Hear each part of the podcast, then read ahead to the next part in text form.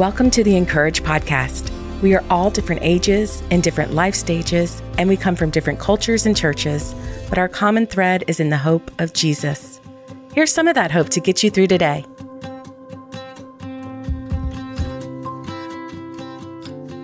Today's article is written by Grace P. Cho and is titled, How Hungry Are You for Wisdom?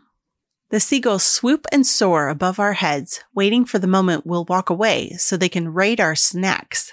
I stay put on our beach blanket, guarding what's ours, because I refuse to share our goodies with the beady eyed creatures and their potentially germ infested feathers. The kids call for me to fetch them a bucket of water from the ocean, and I'm torn between protecting and playing. But I drag my body away from my post and oblige. I tell myself childhood only happens once, and to be the present parent I want to be. Soon, though, their giggles and fruitless efforts to build a sand pool make me stay and laugh with them. I snap photos and record videos because one day I want them to be able to look back and remember who they were. I sneak a peek at our precious snacks, and I notice at least three seagulls creeping up on our blanket. They bob their heads to the left and right as if they're casually taking a stroll on the sand. Nothing to see here, their beady eyes seem to say, but I'm onto them and run back to shoo them away.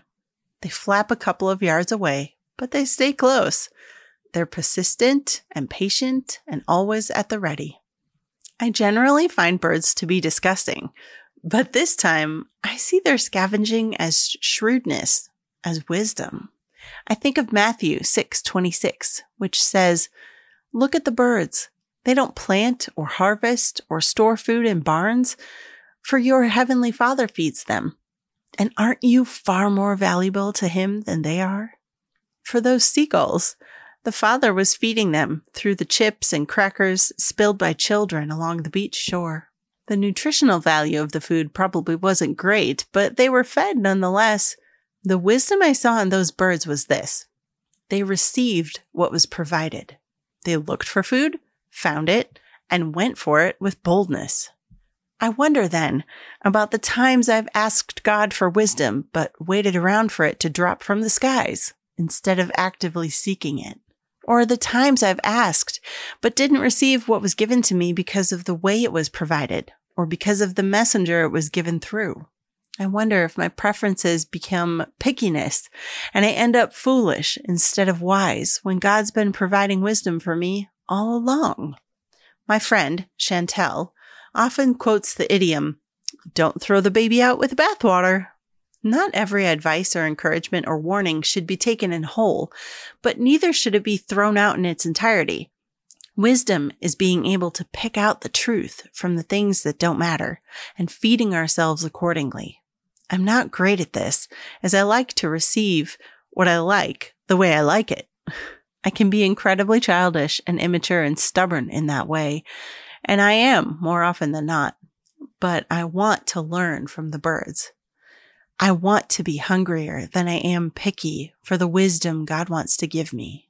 If we are more valuable than the seagulls at the beach, then God must be providing wisdom for us more abundantly than we can imagine. So when the opportunities to learn and grow in wisdom present themselves, we need to be shrewd enough to find the truth and open enough to receive it. Our job is to be like those birds, hungry, persistent, and ready to receive what is given. To read more from our writers, visit incourage.me. Make sure to subscribe to the podcast so you don't miss a single episode, and find us everywhere on social at (in)courage.